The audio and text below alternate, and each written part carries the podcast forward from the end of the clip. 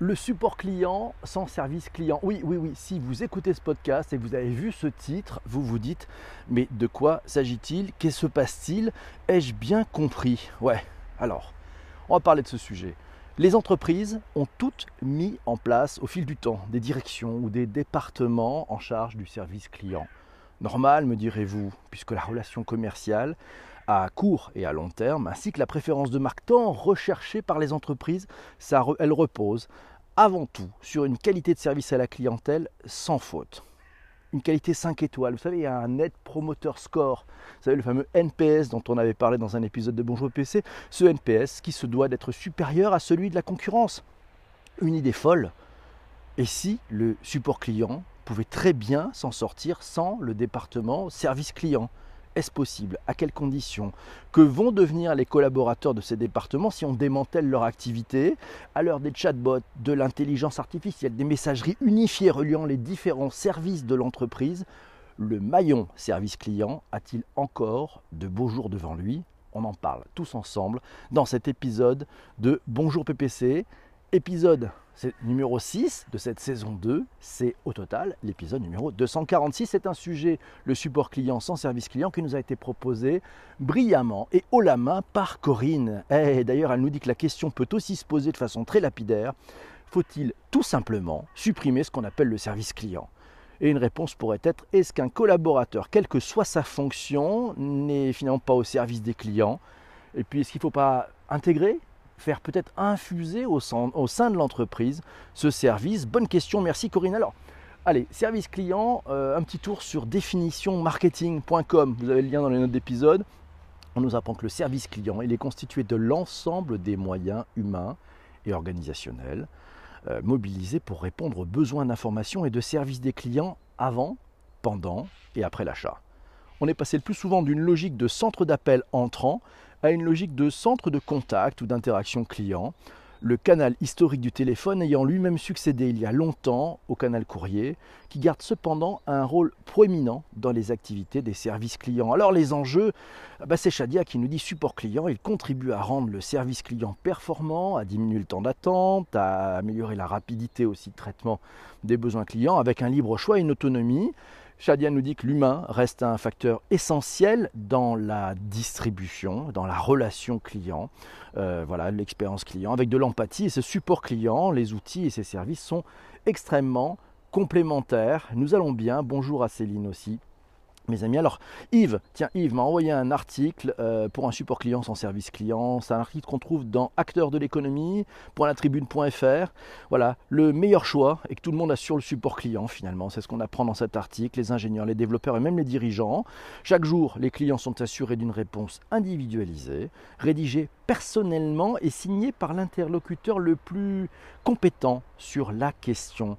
La proximité des salariés avec leurs clients se révèle pleine d'atouts une anomalie apparaît, aussitôt signalée, aussitôt réglée, un collaborateur, quel qu'il soit, prend en charge. Et peut-être que bah, ça va permettre d'amener une nouvelle fonctionnalité qui serait bien utile, elle va être développée, un produit a changé, il est repris, retourné parfois même dans la journée. Bref, ça implique tous les collaborateurs de l'entreprise qui sont au service des clients sans pour autant avoir une direction des services clients. L'idée paraît folle, l'idée paraît folle.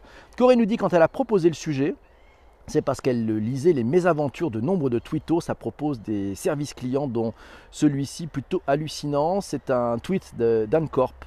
Dan Corpé, qui a eu quelques petits soucis avec, je crois, la, compagnie Air France. Et puis c'était aussi, euh, nous dit Corinne, celle des amis, aussi confrontés à des relations ubuesques euh, cet été, avec de plus en plus souvent la tentation, à juste titre, d'aller réveiller le service client sur Twitter, oui, ça c'est une technique assez, assez imparable. Hein.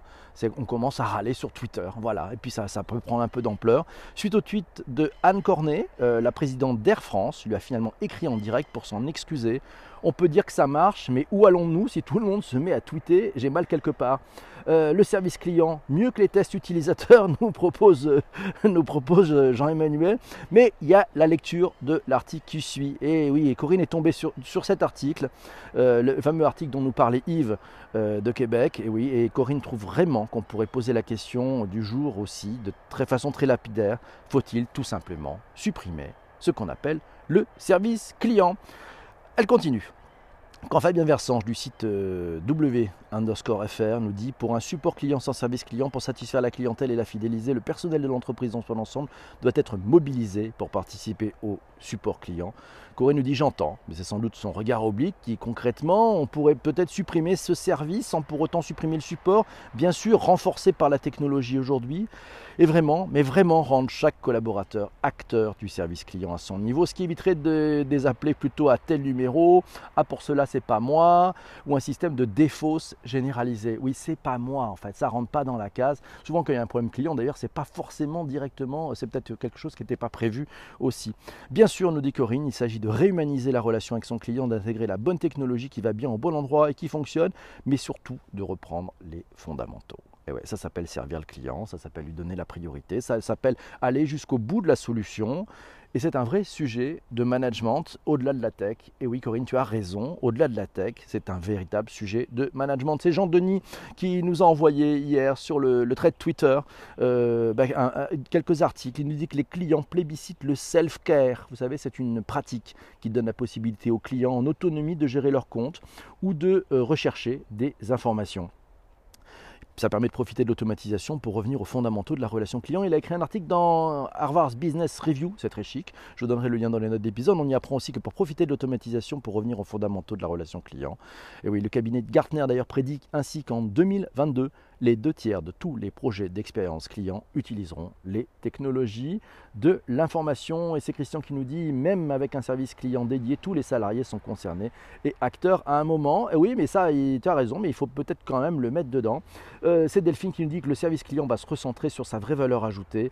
Les bots ou l'IA feront les premier tri. Euh, c'est pas faux, c'est pas faux. Peut-être que va, l'IA va peut-être nous augmenter, voilà, voilà, ou peut-être faire des tâches que, euh, voilà, ça, l'intelligence artificielle va peut-être nous permettre de ne plus jamais faire les tâches des robots. Ouais, parce qu'il y a pas mal de, choses où on fait, on fait un peu le boulot de, ce qu'une machine pourrait faire.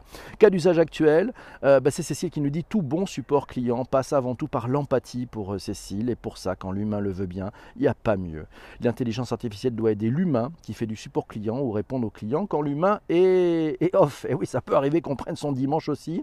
Christian nous dit l'intelligence artificielle est plus efficace que l'humain pour le service client? Point d'interrogation, plus résistant et endurant, plus rapide pour les réponses adaptées imbattable en agrégation d'informations, mais l'empathie et l'écoute nécessaires à certains cas est-elle vraiment là avec l'intelligence artificielle? Pas forcément. Louisa nous dit j'ai fait le test récemment avec une marque. Le même problème, le chatbot, ok, c'est pas pas forcément de l'intelligence artificielle à fond, mais bon.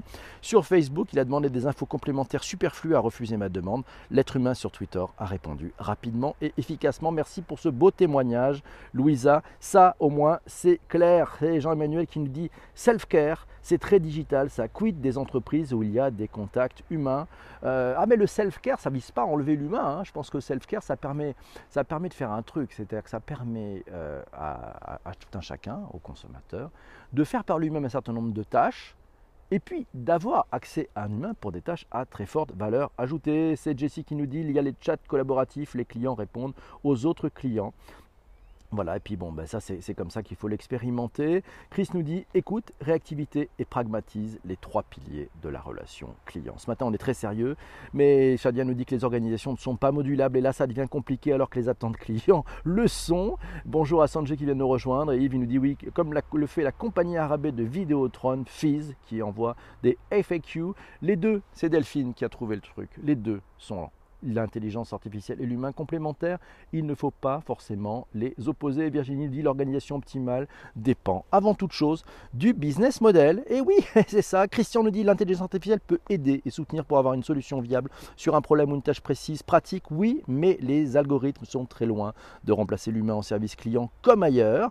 Et c'est le digitologue du coin, ouais, c'est Joseph, qui nous dit possible, tout cela mais pas à 100%. L'intelligence artificielle devrait permettre de prendre en charge les besoins usuels et fréquents des utilisateurs, une possibilité doit être donnée pour une discussion directe avec un téléconseiller. Pas mal, Virginie nous signale que comme toujours, le choix ne peut être binaire. La meilleure expérience client sera obtenue par une combinaison originale de l'intelligence artificielle pour faire des filtres, des aiguillages, des questions simples et une relation humaine pour trouver une réponse personnalisée et puis une réponse, à la raison Virginie, surtout adaptée. Jean-Denis nous signale aussi, euh, bah, il y a des sujets, il y a des usagers qui subissent des phases d'attente et le sujet c'est de résoudre le temps d'attente. Merci Pascal pour ce retweet et l'expérience client. On parle du waitertainment. Est-ce que vous avez utilisé le waitertainment Ouais, c'est le waitertainment. C'est la contraction de wait, l'attente, et de l'entertainment, le divertissement, ou de wait marketing. Écoutez la radio ou des messages publicitaires contextualisés au téléphone, regardez une vidéo sur Internet, jouer. L'idée consiste à proposer une autre expérience de l'attente, à la rendre lucrative et ludique. C'est aussi l'opportunité de profiter de l'état captif du client pour le réengager. C'est ce qui fait dire à Richard, Charles Larson du MIT que chaque file d'attente est une opportunité d'affaires. et oui, Disney le sait bien. C'est Lionel qui nous dit avoir certains échanges Twitter Co. Les community managers deviennent parfois l'interface des consommateurs avec le service client des marques.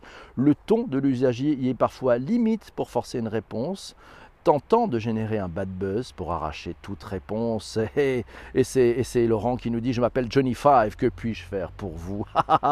Euh, Virginie, Virginie, comme toujours, le choix n'est pas binaire. Elle a raison. Automatisation du service client, pourquoi l'avenir n'est pas au tout robot? Un article trouvé dans epitka.com. Euh, vous avez le lien dans les notes de bas d'épisode. Trois facteurs expliquent pourquoi certains processus du service client ne devraient jamais être automatisés. Très intéressant. Premier facteur. Dans le cadre du service client, de nombreuses interactions sont basées sur des émotions. Nous avons alors besoin d'empathie et d'être rassurés par une vraie personne. Deuxième point, même si nous sommes ravis de trouver des informations en ligne, nous ne faisons pas confiance aux machines pour résoudre des problèmes complexes et nous voulons parler à une personne pour expliquer notre problème en détail. Troisième point, L'automatisation signifie souvent que les clients doivent fournir plus d'efforts. Si cela ne pose pas de soucis pour des tâches de routine comme trouver des informations via des systèmes de self-service, le fait de devoir traiter des tâches plus complexes peut amener le consommateur à se demander quelle est vraiment la valeur ajoutée de votre marque. Un article à retrouver sur epitka.com, il nous a été dégoté par l'ami Jean-Emmanuel et c'est Sanjay qui nous le dit. Les SAV sur les réseaux sociaux ne sont pas toujours ouverts aux mêmes amplitudes horaires de service. Et c'est la marmotte qui nous dit Mais qu'est-ce que c'est que cette voix sexy? De l'humain, de l'humain, de l'humain, nous décrit C'est oui Nous sommes plusieurs à enregistrer ce podcast.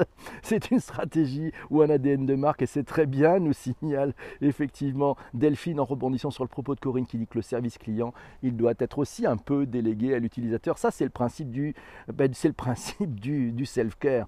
Et c'est Sanjay qui nous dit Les symétrie des attentions, c'est un des principes clés pour le succès du centre de relations clientèle, le fameux CRC. Et eh oui, alors on mixe les deux, on les enlève, on réfléchit peut-être sur ben, comment on peut réaméliorer. C'est vrai qu'à l'ère des messageries instantanées, euh, ben, selon la taille de la boîte, peut-être, alors peut-être que ce service client, il ne faut peut-être pas le démanteler, peut-être qu'il faut le faire infuser dans les métiers, un peu partout et mettre en place des, méthodes, des, process, des, façons de faire qui vont faire en sorte que de plus en plus de collaborateurs vont se sentir concernés par le client et vont penser client, client, client, client, client, client, client, client, utilisateur. Et ça, c'est peut-être la clé.